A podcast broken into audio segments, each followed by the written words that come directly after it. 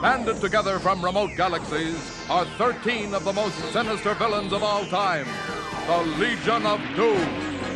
Dedicated to a single objective the conquest of the universe.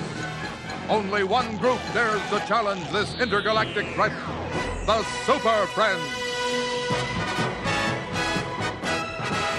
Hello, welcome to a sizzling episode of FW Presents Where Did He Get Those Wonderful Games, or Wonderful Games for short. I'm your host, Rob Kelly. Uh, I'm here, I'm flying solo uh, this time to talk about a particular favorite piece of superhero merchandise that I had as a kid. And this is, I probably could have called this uh, an episode of uh, Wonderful Toys, Where Did He Get Those Wonderful Toys, but I don't want Chris Franklin to get mad at me, so never rub another man's rhubarb. So uh, I'm calling it uh, Where Does He Get Those Wonderful Games? Because the thing I'm here to talk about is a superheroes checker set from 1976 produced by Hasbro. And so why am I devoting an entire podcast just about this game? Well, this this item was particularly beloved to me as a child. There is a photo in our uh, family album uh, from the, uh, the the Poconos. Of course, I've, I've talked about that extensively over on my Mountain Comic show. And it's me laying on the floor for my would have been my fifth birthday, uh, exhausted from the sheer excitement of it all. And you can see that I'm surrounded by the toys that got that year for my birthday. And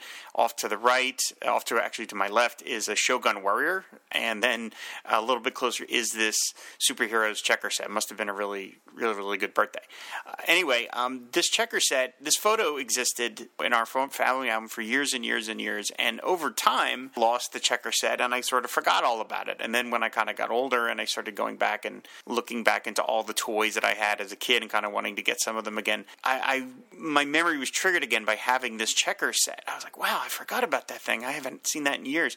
And so, right in the beginnings of eBay, like in the late 90s and early 2000s, I would go and look for this thing. And I could never find it. And I could never find any proof of, of its existence on Google. I couldn't find any Google images.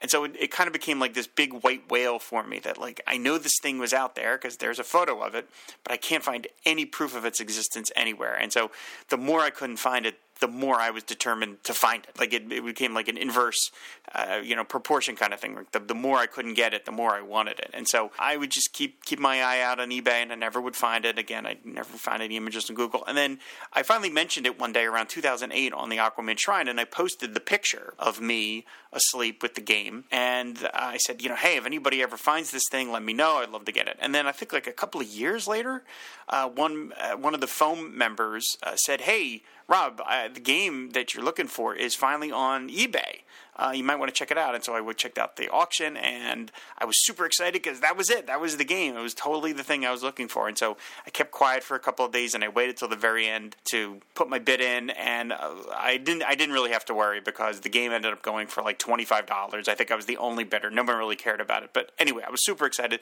So I finally got this set in the mail, and I, I, I absolutely fell in love with it all over again. It was just everything that I remembered. And the, and the part of the reason I'm here to talk about it again is that it's so special is that in the 70s, a lot of you that are too young to remember this, in the 70s, uh, most superhero merchandise, especially DC related stuff, really focused on four to five essential characters. And you can always, you know, you know what characters I'm talking about. It's going to be Superman, Batman, Robin, Wonder Woman, maybe Aquaman if it's a Super Friends related thing, but that was generally it. Every so often, if somebody was really expansive and they needed like a couple extra characters, they would throw in a Batgirl or a Supergirl, maybe Flash or Green Lantern, but that was pretty rare. So you kind of had to live with that if you wanted a piece of DC comic book merchandise, it was going to have one of the five Super Friends on it, and that was pretty much it.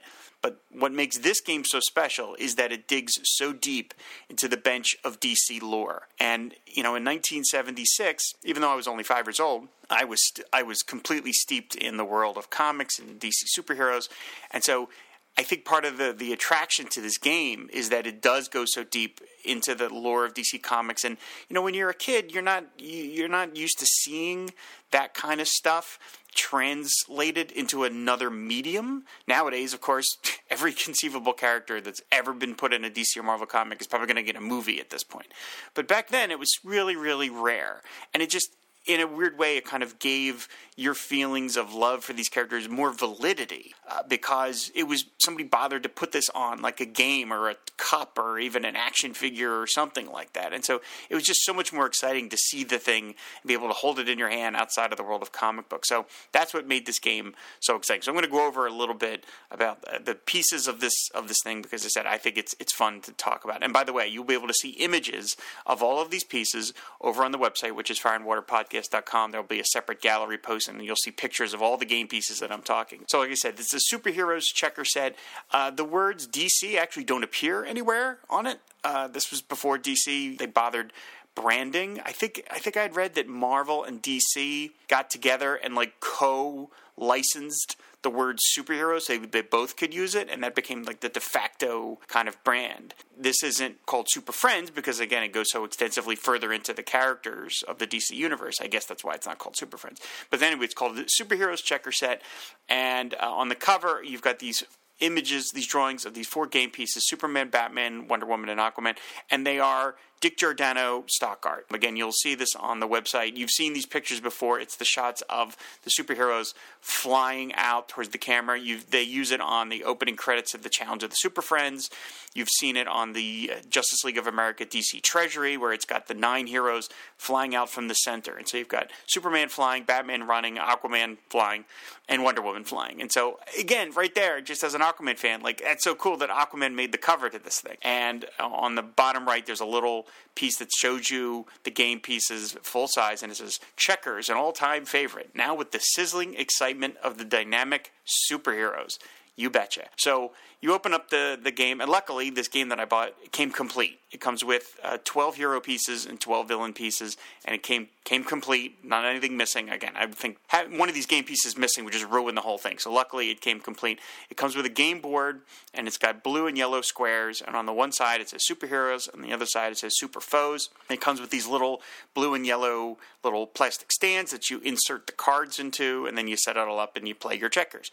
So the game pieces again this is what makes this so exciting and i'm actually going to get into these after i go through the characters in a line i'm going to go through the individual drawings because i think it's it's worth remarking upon so on the hero side you've got cards for game pieces for superman of course aquaman wonder woman batman robin all right Supergirl, Flash, Green Lantern. Okay, unusual, but not that unusual. But then in the the bottom four, Green Arrow, Hawkman, Black Canary, and Metamorpho. That, even to this day, that still sort of blows my mind that Metamorpho made it onto a piece of game merchandise. I have to assume it's because he had just appeared in that Power record, uh, the one with Plastic Man, Wonder Woman, Aquaman, and Flash, and maybe they were they were thinking, I don't know, like, looking at him as, as a potential merchandising star. I don't know. It seems unlikely. It's also too much of a coincidence that practically the only two pieces of merchandising that Metamorpho ever appeared on just happened to be released like within like a year of each other or something. So I have to feel there's there's some connection there. Art wise, again, this is where it gets unusual in that you have a mixture of your your classic stock art stuff that would have been used and repurposed over and over again, and then you could see that it gets a little they have to dig a little deeper for maybe some of these characters that didn't have stock art prepared. So Superman, it's by Murphy Anderson. It's a piece you've seen a million times. I think it was even the cover corner symbol back when DC was briefly doing that. So that's a pretty standard pose. The Aquaman shot is by Dick Giordano. It's the same one from the cover. The Wonder Woman shot is her walking. I don't know who that's by. It's a piece of merchandising art. You've seen it mostly in the 60s and 70s, maybe even in the 80s, and it's her just kind of like doing this defiant walk. I'm not sure who drew it. I can't figure out quite. I can't quite figure out the style. The Batman and Robin are Carmine Infantino. It's the Batman shot of him with his hands on his hips, just standing there, and then there's Robin running. You've seen it again on a million other pieces of merchandise. The Supergirl again is is pretty much the standard uh, merchandising uh, shot of her. I had a Supergirl puzzle that has this on the other side of it, so that was like the shot that they used again, it's probably Murphy Anderson. It's so hard to tell because these game pieces are like in, you know, two inches high, so it's hard to hard to make it out. But it's probably that.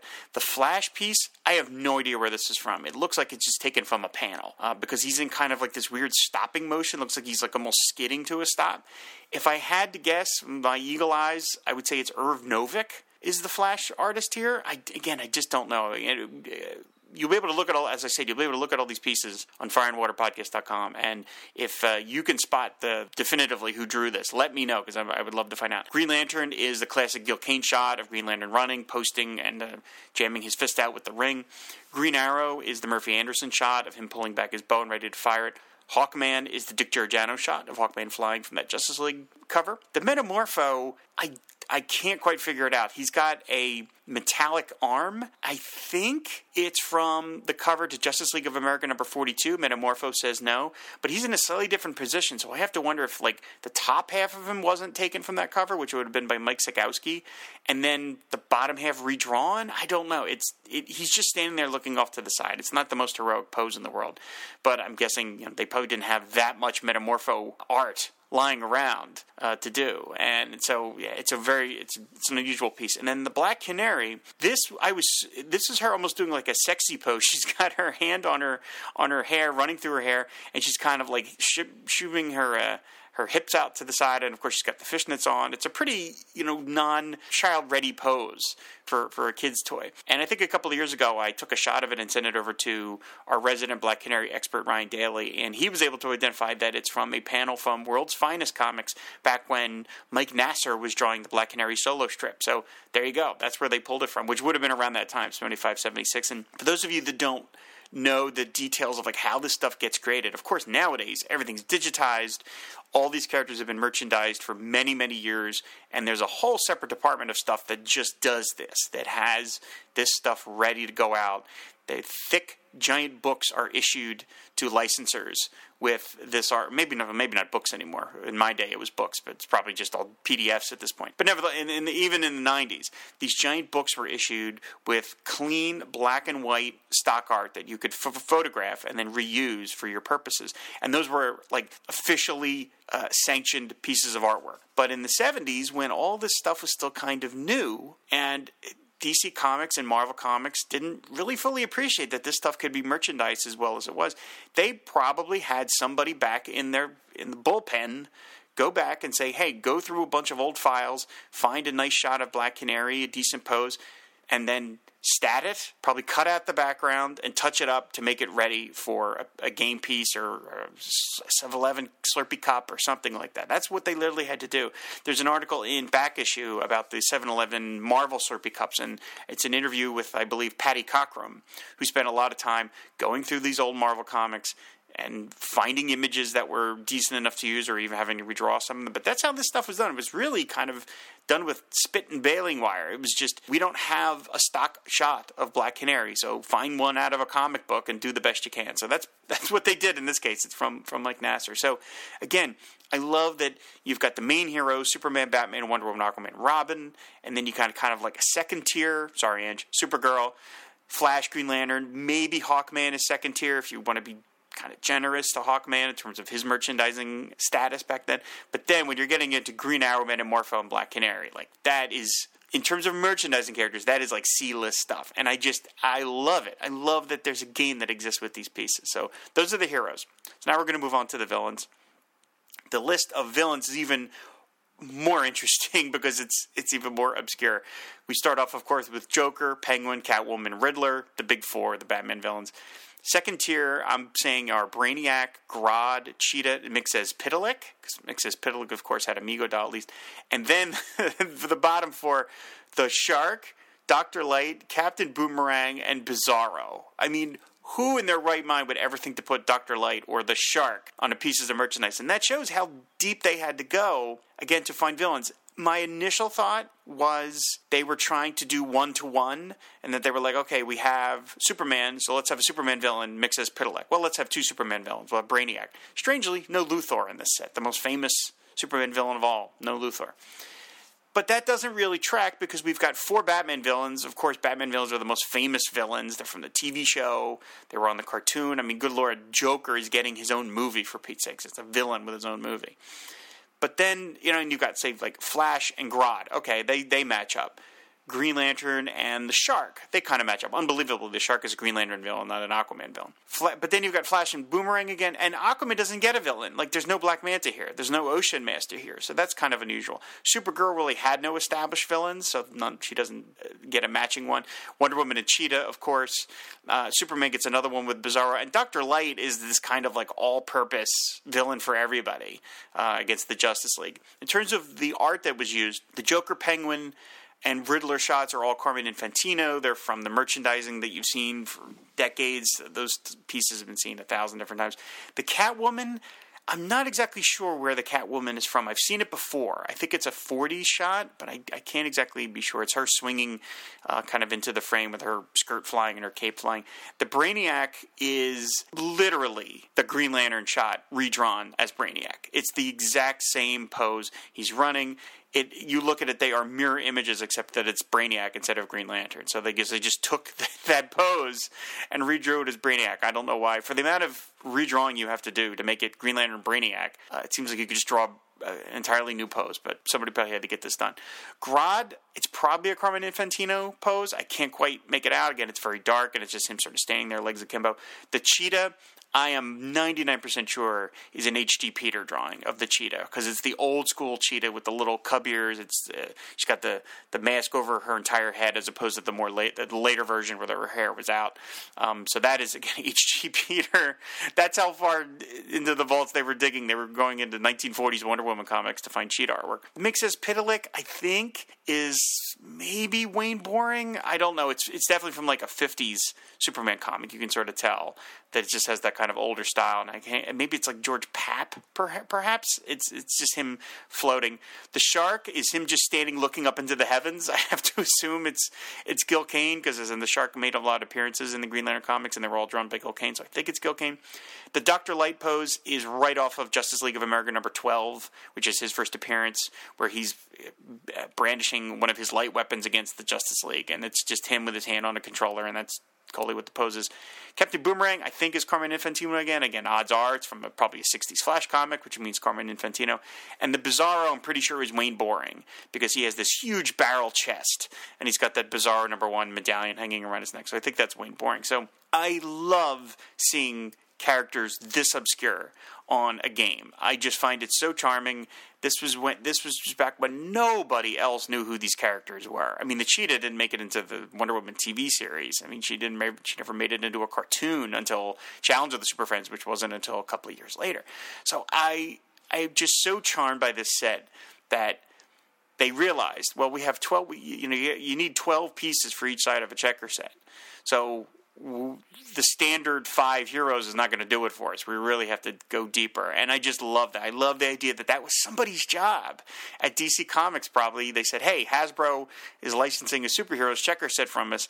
Go find some villains." And I I know this will never happen, but I always would love to talk to somebody back then and say, "But like, what was that? Did did Hasbro come to you and say we need five more characters?"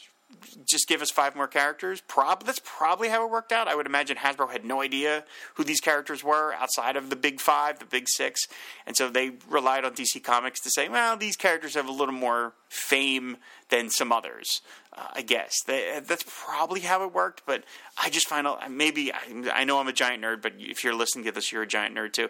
I find all this stuff fascinating. Just the idea of how this stuff was constructed. So that's the set that is the set. And I have vague memories of playing this game with my dad or probably my mom or something. I'm sure they just regarded it as checkers, like anything else. None of these pieces meant anything to me. But like I said, it was it was so exciting to have um, this set that featured characters that only, I feel like, I felt like only I knew. I only knew them from reading the comic books, and they weren't characters that other people knew that they, they weren't they didn't appear in TV they didn't appear in cartoons and yet I knew who they were and they were important to me. Knowing who the shark was and knowing who Dr. Light was and knowing who Green Arrow was that was like important to me and so that's why the set was so beloved to me and I am just I over the years I have gotten rid of most of the toys that I've gotten. I've sold them given away or whatever but I I still keep this set. It's sitting uh, to my left here as I as I talk and I just love it and I'll never get rid of it. It's just probably one of my most beloved pieces of DC superhero merchandise. And I think there there have to be checker set nowadays, and I would love to know like what characters are on those. It's probably just as obscure at this point. Uh, but but again, back in 1976, that was that was pretty pretty unusual. So I love this game. Again, you'll be able to see pictures of the game pieces over on the website, which is fireandwaterpodcast.com.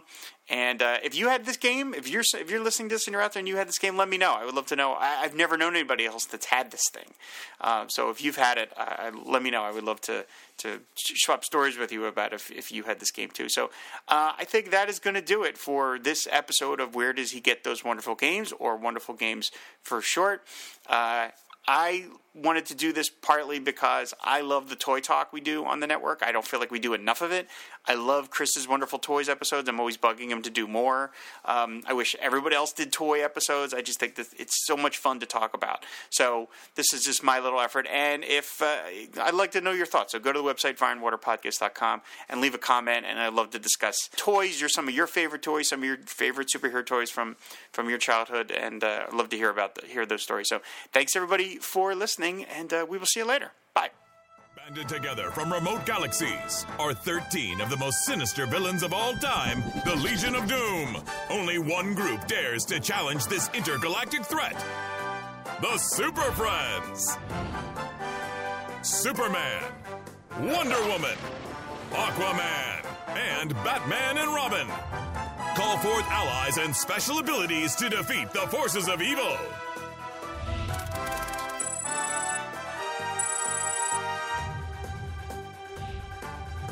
But beware of traps and challenges from the supervillains.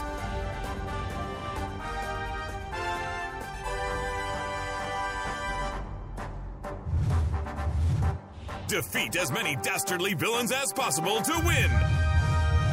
Super small, super fast, super fun.